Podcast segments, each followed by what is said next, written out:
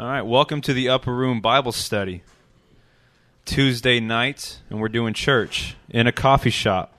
It's great. It's good to see you guys out here. Uh, as Josh has always said, this is a place for Jesus stuff to go down.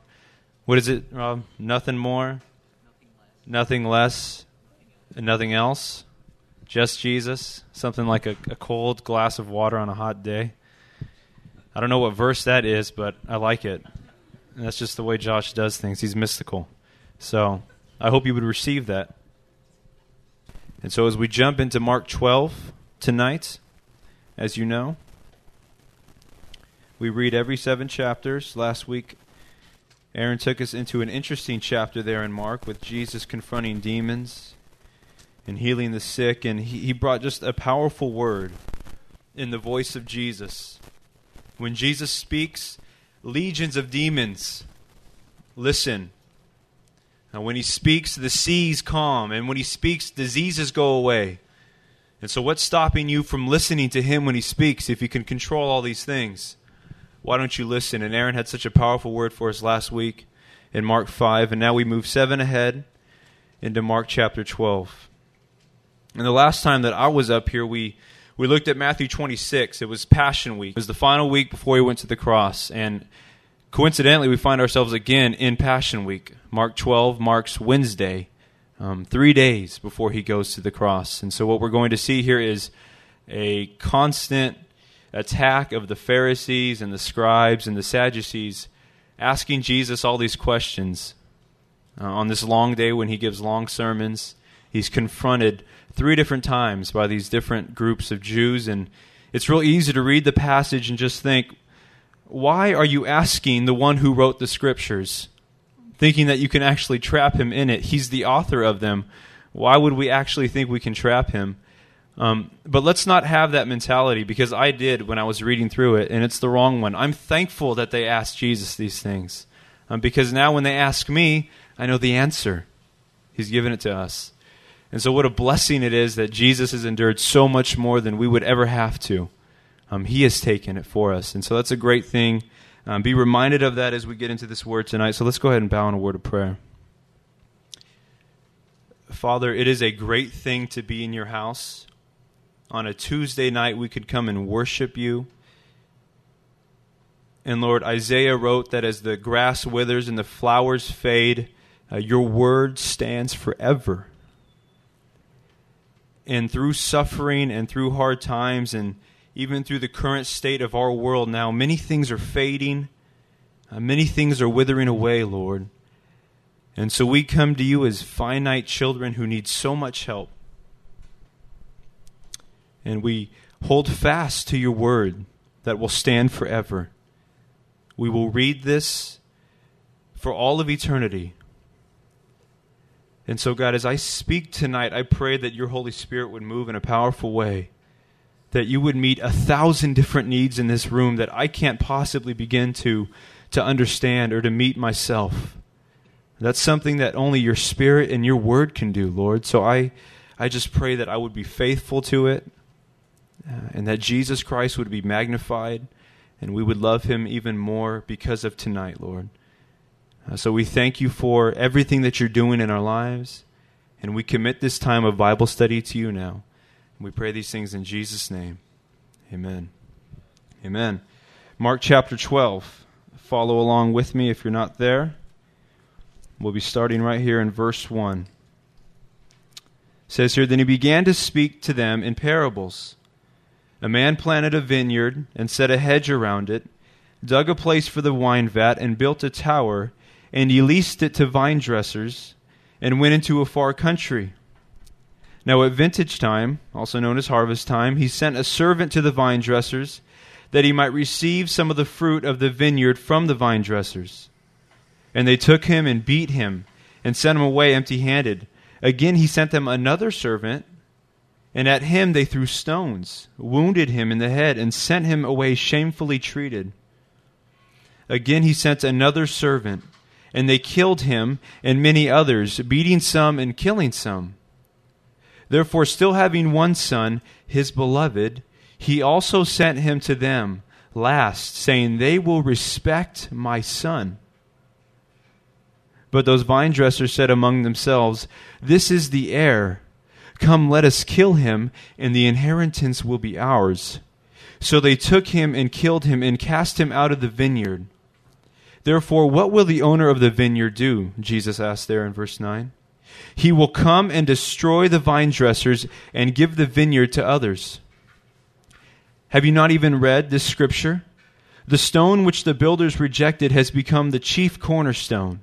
This was the Lord's doing, and it was marvelous in our eyes. So, chapter 11 ends with a challenge to Jesus. They challenge his authority. In chapter 12, Jesus responds. Not only does he trap them in their own question at the end of 11, but he gives a parable of condemnation to these religious leaders. In this short story, he's able to communicate the entire history of Israel, lays it out in this small parable.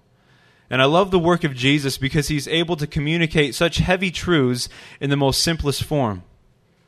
It's incredible. Chuck Smith said if you want to be a pastor, you got to be able to teach five year olds. And if you can preach to five year olds, then you can preach to a congregation. Because that's how Jesus did it. He was able to communicate simple and yet complex truths to anybody, whether you were educated or non educated. The poor person or the rich person, they got these things. And so he sums up the entire history of Israel in this small parable. The vineyard here is clearly Israel. It's the children of Israel, and the owner is God. And the vine dressers that are given it are the religious folks of the day. Jesus pins the vine dressers as the religious leaders, whether they be Pharisees, Sadducees, or scribes, it doesn't matter. That's who he's pinning there. And he says here that the servants would come during harvest time. The Old Testament prophets would come in the name of the Lord. They would come, Thus saith the Lord. They would have the word of the Lord for the people. And yet, time after time, you read through the Old Testament, you see what? They reject the Old Testament prophets, they don't want to hear him. And many times you see a verse over and over. It says, They did not listen to the Lord, for everyone did what was right in their own eyes. And so, what we see here in these three servants going back and forth, being beaten, stoned, and even killed, is the picture of the Old Testament prophets from the days of old. And so finally, the Lord says, I'm going to send my son because they're going to respect my son this time. They're going to listen to him. But yet, what happens? Look there at verse 7. They know that this is the heir. Come, let us kill him, and the inheritance will be ours. That which is due to Jesus is exactly what the vine dressers want for themselves. The power that is due to him, the glory that is due to him, the offerings, the sacrifices, the things that are coming from the vineyard, from the people of Israel, are due to the Son. He's the heir to all of them. But what do the religious leaders of the day want? They want those things. They want power. They want the glory. They want the prestige and the honor. They want it for themselves. And so they kill him. And so Jesus is able to prophesy his own death and they know exactly what's happening. Look there at verse 9. He says, The Father will come, or he will come and destroy the vine dressers and give the vineyard to others. What does this mean here? Well, what he's saying that is after he is killed, what was given to the vine dressers will be taken away from them. Salvation. It's not only going to be offered to them, but it's going to be given to others. And who are the others? It's the Gentiles.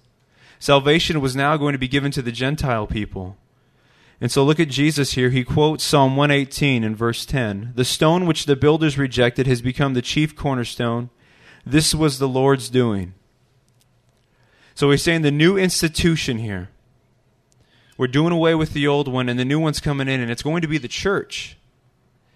And so Jesus uses a, a simple illustration of, with a stone. He says there, in those days, stones would be used for structures and buildings, right?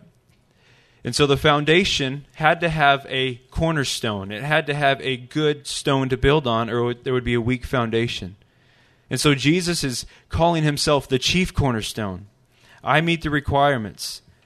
I'm appropriate to be the foundation, and I'm going to be the foundation of my church.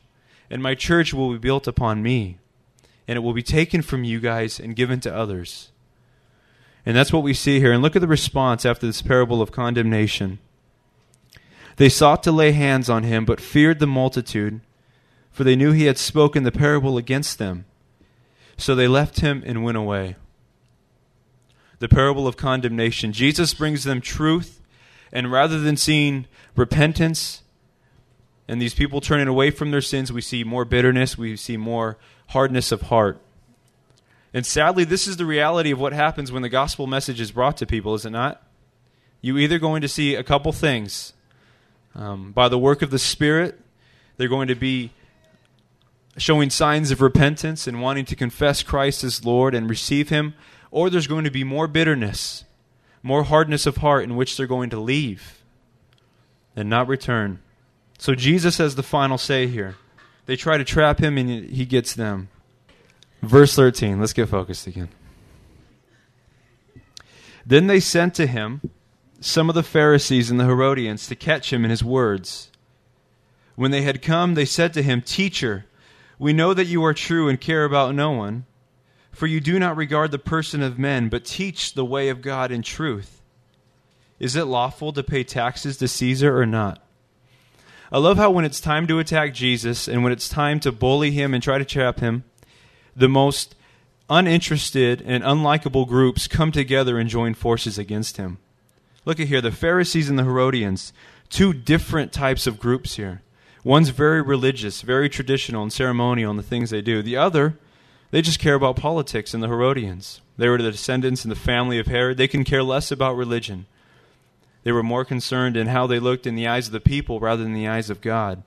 And yet they're coming together to trap Jesus. It's their time to question him. And so they come to him, look at there at 14, with flattery. Teacher, we know that you are true and care about no one, for you do not regard the person of men, but teach the way of God in truth. Interesting. Never had they called him teacher had they said what he was saying was true. And so they're coming in flattery. They're conceiving their real motives with true statements. Have you ever met a person like that? You talk to them? And to conceive the reality of what's going on in their life, they make true statements. It's kind of weird because they're lying and making true statements. It's weird. Let me illustrate it for you. When I was younger, I loved to play basketball. I still play. And uh, I went through this phase where I loved to wear high socks. Got to have my high socks on, right? But one problem, I don't own high socks. I used I used to rock the ankle ones, right? Right above the ankle, the sock line, it was perfect. That's how I wore them. So when it was time to, you know, play basketball and put on the high socks, I had to go find someone from somebody else. And the only two people in my house that had them were my dad and my brother. That's it. I'm not going to take from my dad. I'm going to take from my little brother. So I'd be rocking his high socks. Fredo, those are my socks. Fredo, come on. Those are my socks. What was my answer? Nick, we don't wear the same size. You have smaller feet. Right? I'm making a very true statement, but I'm concealing what the reality of the issue is that I'm wearing his socks. Nick, uh, what are you talking about? But it was obvious what was going on there. But let's take that to another level. So you're a Christian, right? Oh, yeah, I go to church. I own a Bible. I tithe. There's very real issues that are going on, and they're concealing it by making other true statements. Of course, you can go to church and own a Bible and tithe.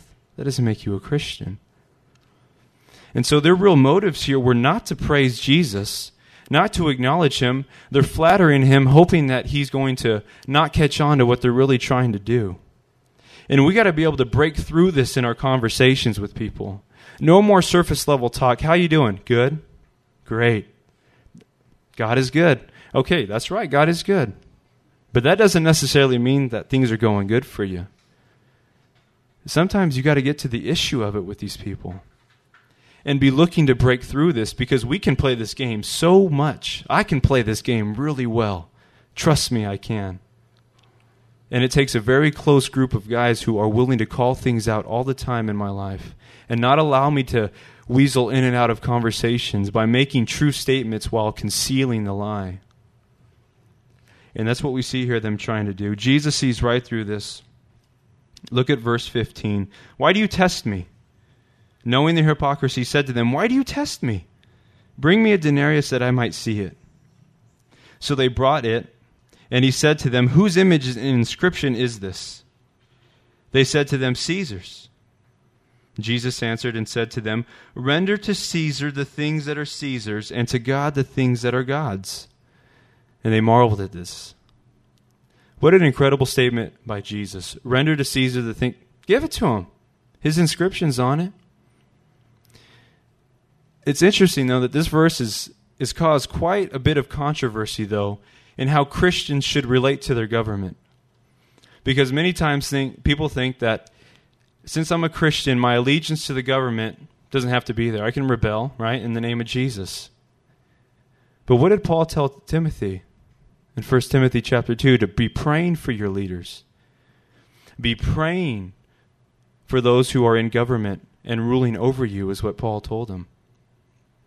Be praying for them. Be submissive to government. Render it, give it to him. It's his. You acknowledge his authority, give it back to him. He owns it. And that's hard, though, sometimes because I'll watch Fox News and I'll see President Obama say things, and they just make my stomach turn. But at the end of the day, I got to be praying for that man because he's a lost soul. And so Jesus isn't so much glorified in our rebellion to the government as much as he is in our submission to their rule. Paul was pretty clear in Romans 13 submit to the government, for they're the ones that I have ordained to be over you.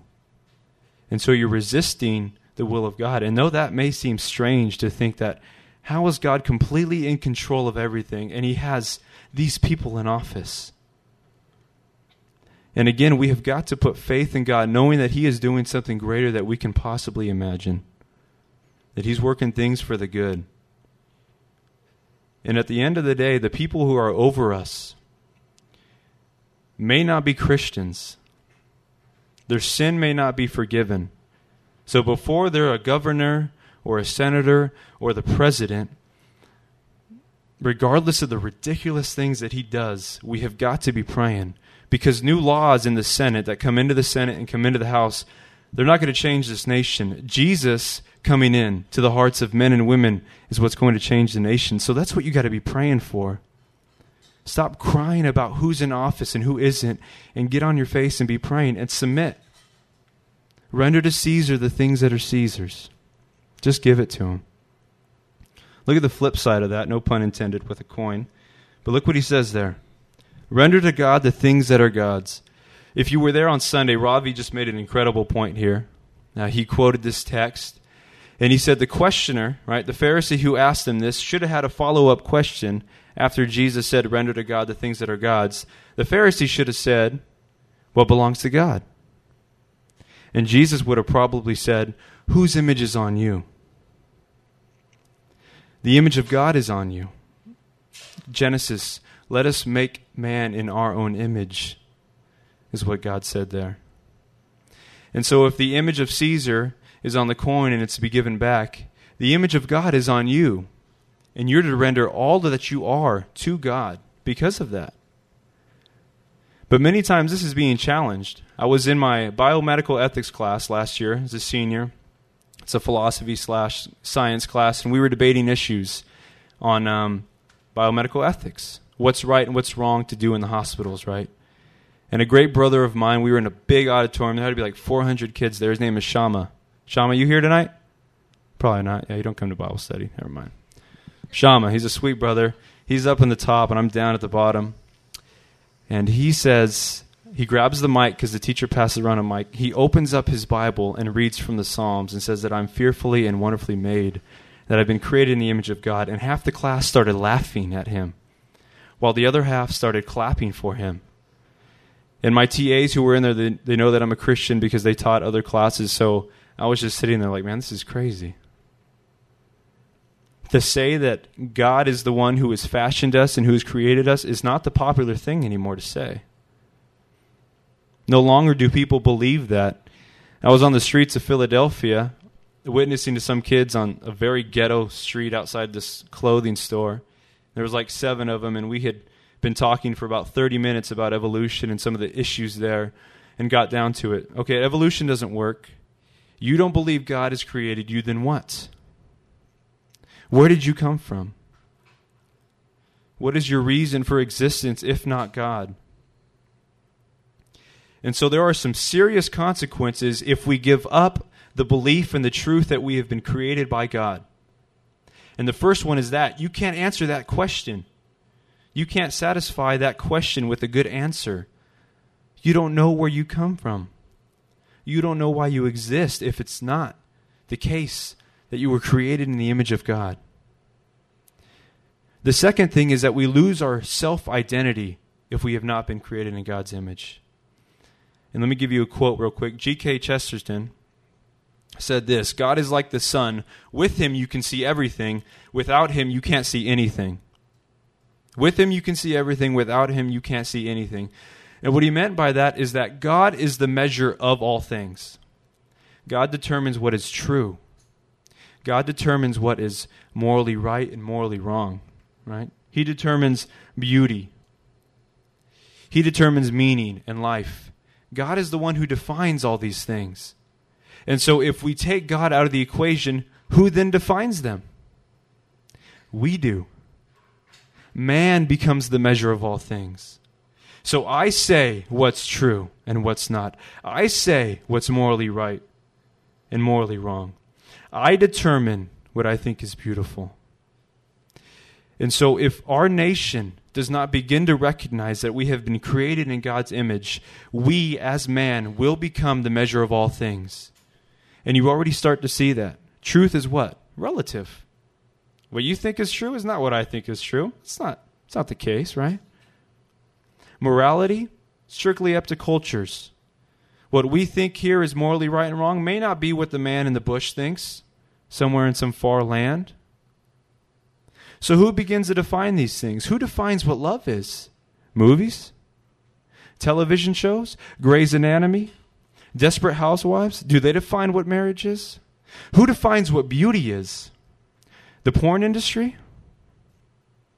Again, if God is taken out of the equation, man becomes the measure all, of all things, meaning we define everything. And that is certainly not the case. And so it's a huge deal. It's a huge deal to stand up and say that you've been created in the image of God. And His image is on you, and therefore you render to Him all that you are. That's it. Because without that, everything else begins to fall apart. And that's what we see here in this nation.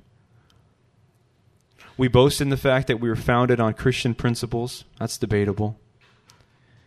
But now we're living a life in which we say we don't need God. We've advanced so far, and now we've become the measure of all things. And so marriage is a joke.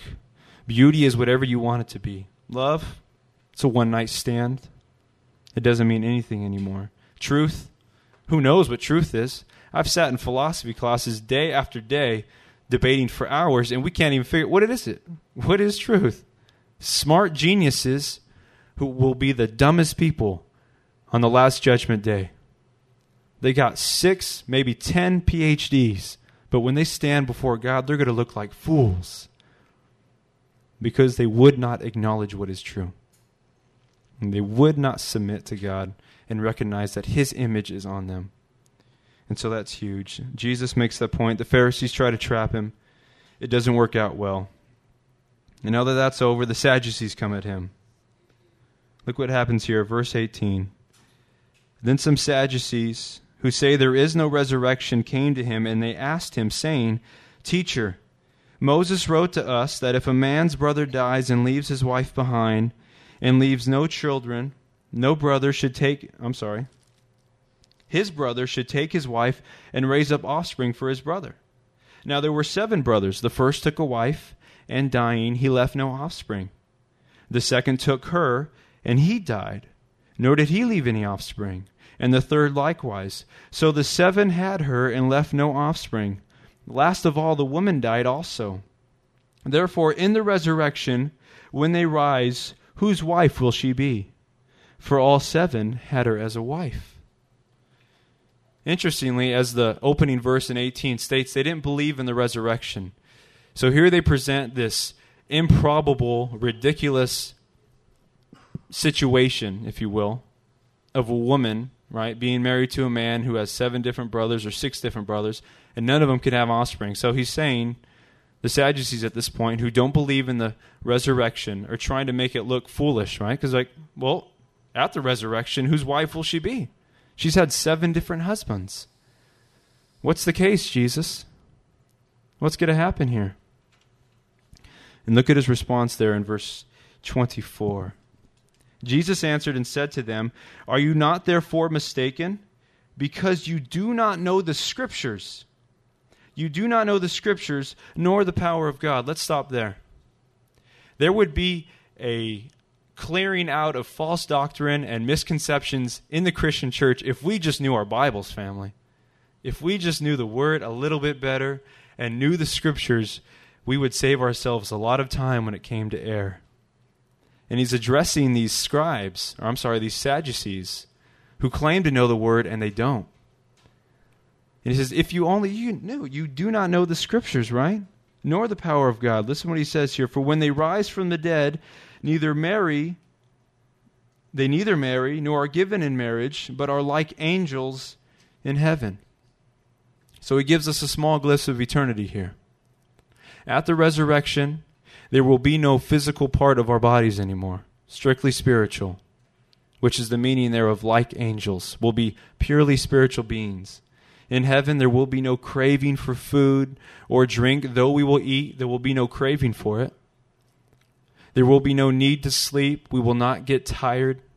We will not grow weary in serving our Lord. We will experience the fullness of joy in being God's presence for all of eternity. And our relationship with Christ will be at a maximum. We'll be seeing Him there forever so there will be no physical ailments, there'll be no physical distractions to eternity, or I'm sorry, in eternity with God.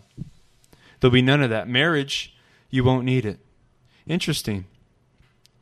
You spend your whole life with someone, and in heaven you won't need it? Well, what is the picture of marriage? What does it represent? What does it symbolize there? We see there in Ephesians the husband is to act as Christ, right? And he is to love the church I'm sorry, Jesus loves the church, and the husband is to love his wife as Jesus loves the church. And the wife, as well, is to submit to the authority of her husband, portraying as Jesus. And so, when the temporal is done, when that temporal picture is over with, and you have the eternal one, you have no more need for the, the picture of marriage because you'll be married at that moment to Jesus.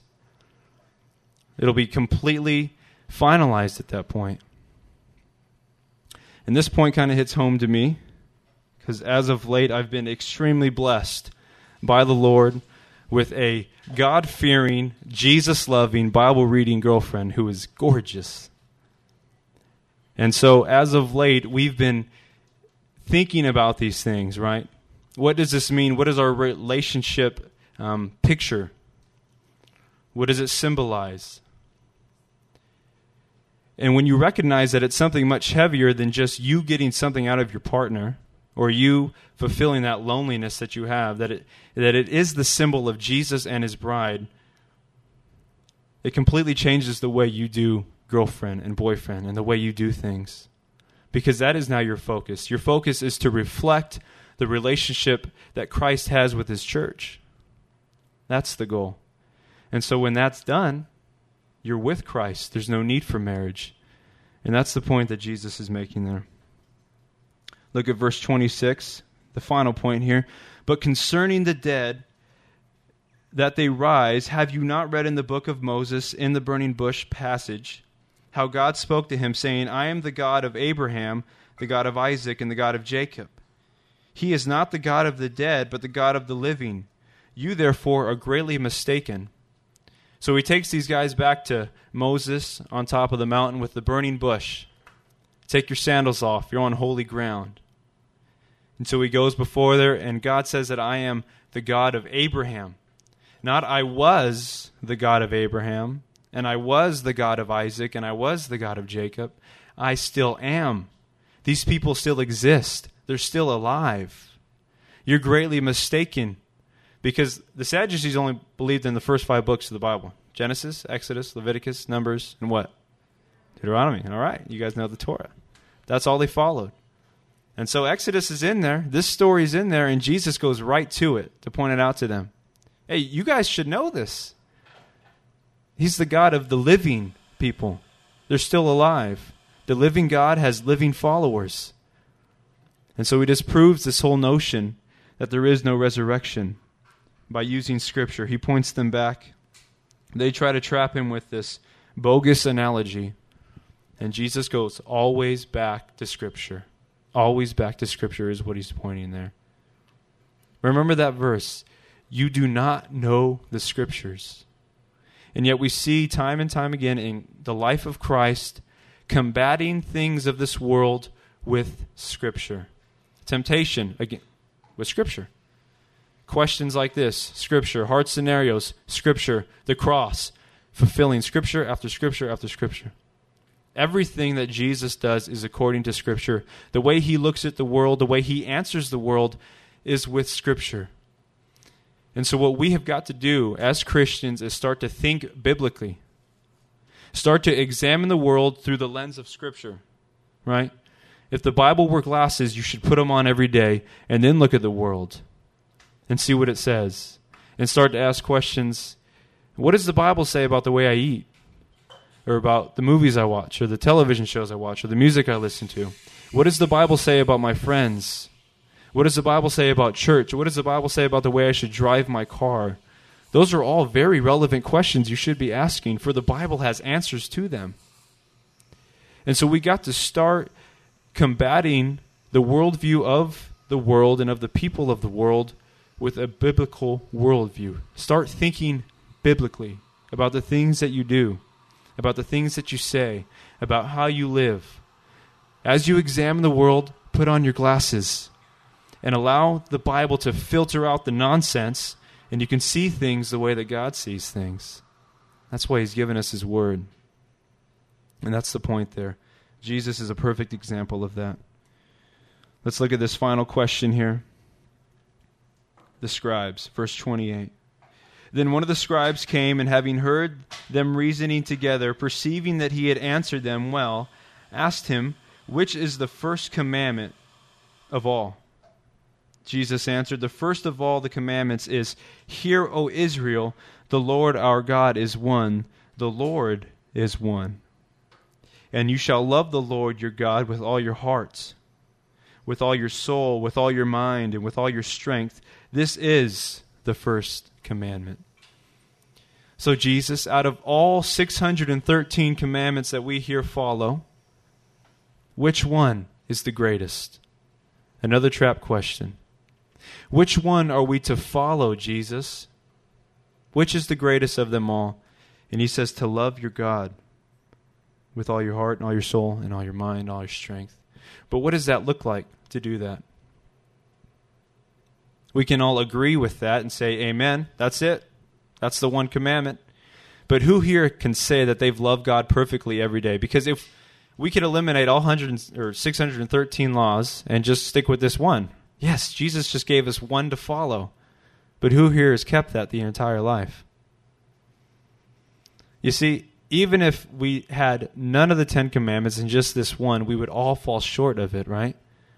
Paul wrote there in Romans By the law, no flesh shall be justified. The law reveals sin. And so Jesus is like, well, I'll give you one. And you still can't follow it. We still fall short of it because you can never love God too much. That's for sure. And you can never love God perfectly. And so, what does this look like then? It looks like Jesus. To love God with all your mind, and all your soul, and all your heart, and all your strength. That's what Jesus did. And so, each and every day we get up and we say, Thank you, Jesus, for fulfilling this one. Because I still can't do this one. But you did for me. And I can rejoice in that. And because you did it for me, I can love you more now. Because family, every day I got to teach myself how to love God again. Because there are some mornings where there are so many distractions, loving God is not on my mind. And so when I'm reminded of the cross and I'm reminded of what He has done through the law for me, then the love comes. Then I say, Oh, thank you, Jesus, because you have done it for me. And that causes me to love you. He loved us first, right? He first loved us. Because he loved us, we love him. Took me like 20 seconds to get that verse right right now. I just gave you like four translations of it. He loved us first. I just lost it again. Because, because he loved us first, we love him. Thank you, Jay. That's why I have Jay back there. But that's it. And so, in our day to day life, the things that we do in and out should be an expression of our love for God. Because when you're loving God, the other commandments get met. Right? The Ten Commandments started out with the first one. And if that first one gets met, the rest fall in place. There's no need to worry about the other 613. Just get this one down. And then everything else will start to fall in place. Because all the desires of your heart, the joys of your heart, the passions of your heart are directed in your love for God. You love God with all your mind, your thoughts, your intellect. That is given over to loving God. Your soul, the very being, everything that makes you up is directed in your love for God. Your strength, your hands, your feet, your physical abilities are played out from day to day as an expression for and in your love for God. Because you love Him, you're going to do this and that.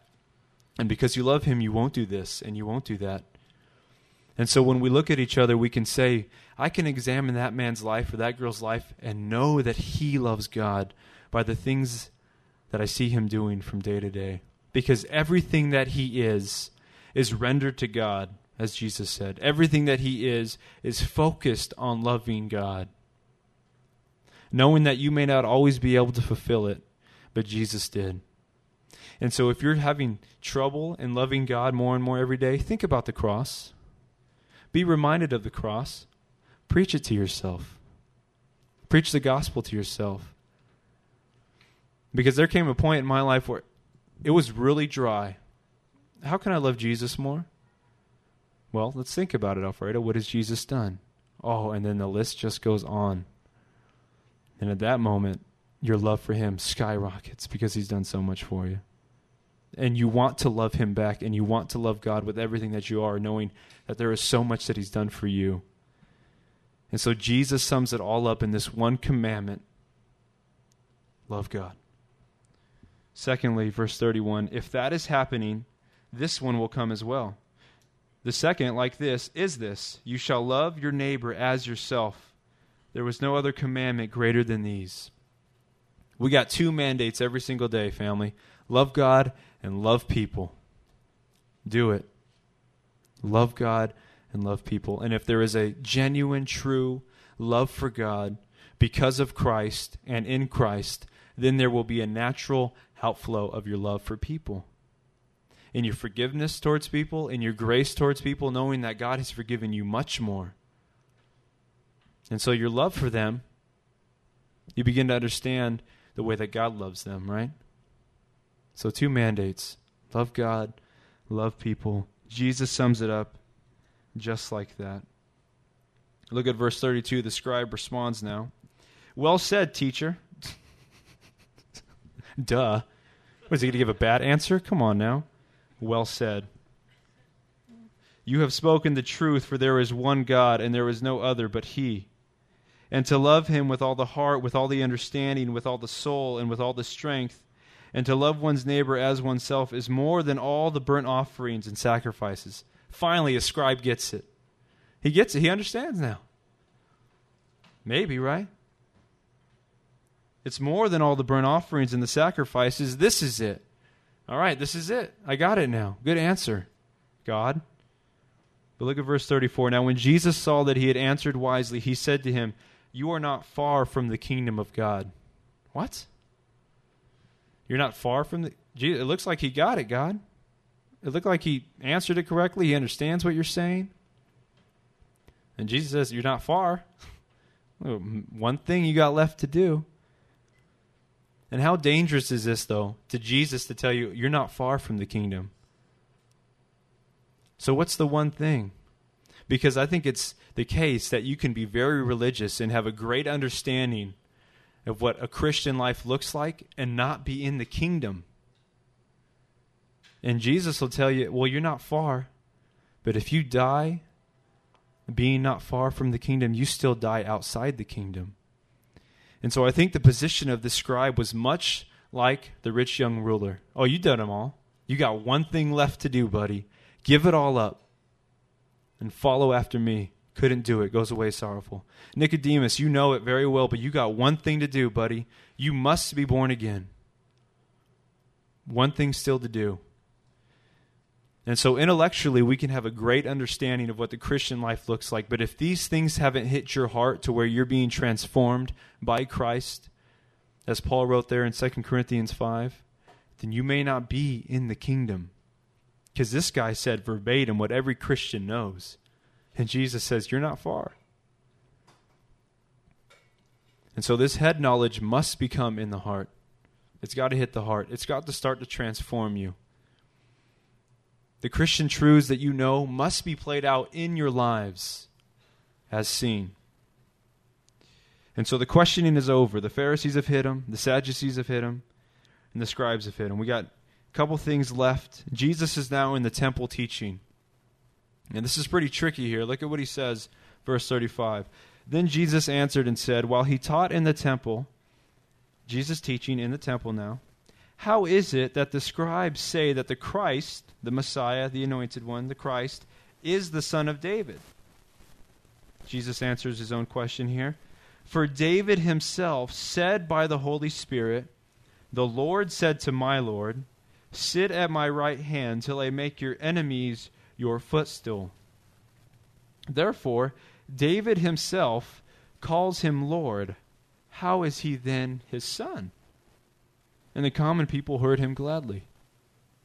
And so Jesus kind of poses his own little trick here, his own little puzzle with the scriptures. He says, How are the scribes getting this right, right? The, the Christ is the son of David. Okay? He's the Messiah, he's the anointed one. They got that right. The son of David is the Messiah. He's coming from the line and the lineage of David, King David. Okay, they got that right. But how does this work? Because David himself said, The Lord said to my Lord. So how does that work? That the son of David is also called Lord, and the Lord is talking to the Lord. Yet, the son of David comes after David, and he's calling him his Lord. What's going on here? Because the scribes were right in this sense. They were right in that the son of David would be the Messiah. We all there? We got that right? But what Jesus needed them to understand that the son of David was also the son of God. He was God in the flesh. He was deity. That's what he needs them to get. For David to call him Lord would mean that the son of David existed before he came into existence right? Jesus being there before he even came through the line of David, as far as we know, with the incarnation of Jesus. Jesus existed beforehand. Because in many of the Jews' eyes, they see the Messiah as an earthly king, someone who's going to come and take control and reign now, right? Save now. Hosanna means save now. That's what they wanted. That's what the Jews wanted. They wanted their Messiah now. And Jesus said, Well, yeah, the Christ is the Messiah. I'm the Messiah, but I'm also the Son of God. And so my earthly reign just isn't restricted to here, it's a spiritual one as well. And you got to understand this that the Son of David is also the Son of God. And so it says there in verse 37 the common people heard him gladly. And so once he gets that out of the way, look at his final warning here. Verse 38 then he said to them in his teaching, Beware of the scribes who desire to go around in long robes, love greetings in the marketplaces, the best seats in the synagogues, and the best places at feasts, who devour widows' houses, and for a pretense make long prayers. These will receive greater condemnation. So greater condemnation is going to come on these people who are in the temples. They're in the church. And they're dressed in nice long robes. They're making really nice greetings. They have the best seats in all the synagogues and the marketplaces. So they love themselves. They're lovers of pride and of praise. Look at here, verse 39 or verse 40 who devour widows' houses. What does that mean? It means that they would trick the widows into giving them money, telling them they were doing the work of God. Give to me. Give give to me. Look at me. I'm dressed nice. I say the long prayers. I do the temple thing. You got to give to me because after all I'm working for God. And the first thing I think about when I read this passage is the wretched prosperity gospel that is flooding our television screens. The health, wealth, and prosperity. Send in your donation now. They're on TBN, God TV, Praiseathon. Me and Ashley were just watching this the other night. Some joke. I'm not even going to say his name. Getting these people selling the harvest is ready. It's time to make your pledge to sow your seed of $7 and watch 77 blessings happen for seven years or whatever the nonsense is. But listen, as Jesus said, they were the scribes. They were the ones who were handling the word, copying the word day in and day out. They knew the word very well. And so too goes with the men on TV who can twist scripture all day long and trick people, not only widows, but people who are struggling financially, thinking that, well, I just got to sow my seed and everything's going to happen or I'm going through this tough time, so I better stand up and listen to this preacher because everything he's saying is making me feel good. It's nonsense. And Jesus says greater condemnation is coming on these people. The warning was not only for his disciples as he drew them close, but it's for us today because these guys flood the airwaves. They got big churches and they got big wallets and they got no gospel, no Jesus. They want to sell you a bill of goods. Jesus becomes a ticket at this point, right? He's the ticket into the theme park. And once you get in the theme park, what do you do with the ticket? Put your gum in it, throw it away, put it in your pocket. And when you sit down, you get uncomfortable because your ticket's in your pocket. But that's what Jesus has become for so many people. He's the ticket, He is just the means to some greater end. And for the scribes, their religion, God, everything that he had named to be so sacred just became a means for their greater end, just became a means for them to get rich, to look great, to have all the praise of the people. And it's the same thing with this nonsense called prosperity. Makes me sick. Jesus is not just a means to you finding your husband or your wife. He's not just a means to you getting your finances back together or having a great life or your best life now or believing that you can do it on your own. Find the God within you. Jesus is the end. Everything else becomes the mean to Jesus as the end. Yet many people sell him as the means to something else. And many times, sadly, people receive him as that as well well, you know, I got to get, you know, my feet up, so I'll try the Jesus thing. And they have no idea for what and who they receive Jesus as. Well, he's my ticket. He's my ticket into the theme park. I'm going in. I'm going to have fun. And when all those things go away, so too does Jesus.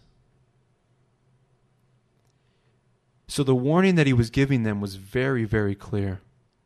Beware of these people, they devour widows, and greater condemnation will come on them, for they know the word, they twist it for their own good. And that's scary. I don't even know how that how that happens. How someone can know the word and twi- I mean it it's just scary to think what God is going to do with them later on. And the warning is very clear. He's in the temple, he's teaching. Stay away from these type. Let's look at these final verses now. Now Jesus sat opposite the treasury and saw how the people put money into the treasury, and many who were rich put in much. Then one poor widow came and threw in two mites, which make a quadrans. So he called his disciples to himself and said to them, Assuredly I say to you, that this poor widow has put in more than all those who have given to the treasury. For they all put in out of the abundance, out of their abundance but she, out of her poverty, put in all that she had, her whole livelihood. So, two mites could be translated as a daily wage for her. So, whatever she makes is given to him, it's given to the temple. That's her offering. The rich people, they gave a lot, but it says there that it was out of their abundance. It was leftover. Well, pfft, I got all this left over. It's not going to affect me. Sure, take it, Lord. It's yours. But Jesus says, No, look. Look here. This is the person who is giving here. Going back to the whole rendering thing, right? Giving all that you are to God. Loving God with every ounce of your being. And in your sacrifices, giving your livelihood. Jesus doesn't need your paycheck, right? Jesus wants us to give his heart, our heart, I'm sorry, our heart, not our paycheck. He doesn't need that. So, in your giving, in your sacrifice, are you giving your heart or are you just giving the abundance? Are you giving the leftovers? Are you giving extra? And even if I say that now, I mean, that, oh, that makes me want to think. What am I giving? Is it from my heart or is it just a couple leftovers? Nothing too big. Jesus says, Follow this woman example. She's giving all that she has in her sacrifice. Everything that she is is being rendered to God. She is loving God with all that she is, trusting in His provision, trusting in His providence. That's how she's thinking when she's making her sacrifice. And you know that the one thing that God tells you to test Him in is your giving. He says there, See if I don't open up the heavens and bless you. And I honestly feel comfortable talking about it. We're not a church here. I'm not asking for your tithes at all. But think about your giving. Think about your sacrifice, not only financially, but what you're doing with your career, what you're doing with your schooling. What does your sacrifice look like there? Maybe it's time to take a risk for Jesus and do something crazy and go be a missionary. How many missionaries are in this room that have simply been given just the abundance, ignoring the call,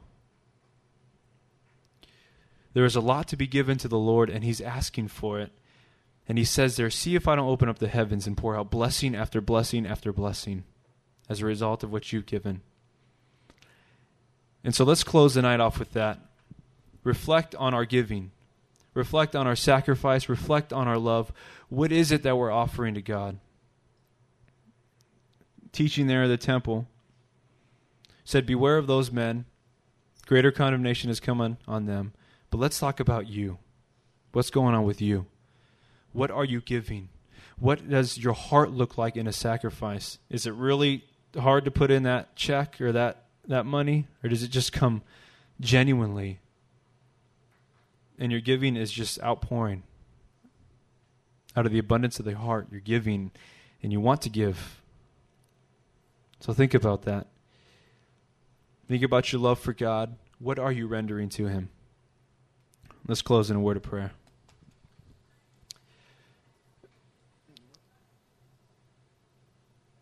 Father, we think about all that you gave us.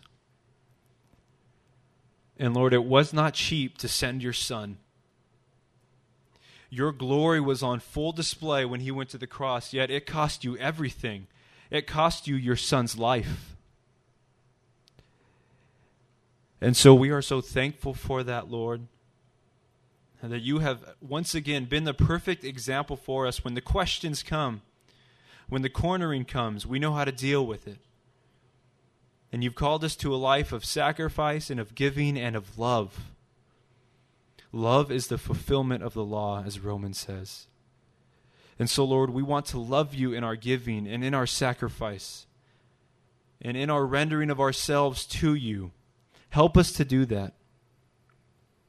Help us to love Jesus more and more every day and to love people more and more every day. We have not forgotten the sacrifice that you made for us, and we want to give it back to you, Lord. We want to offer ourselves to you with the rest of our lives. Help us to do so. We love you, Lord, and we pray these things in Jesus' name. Amen.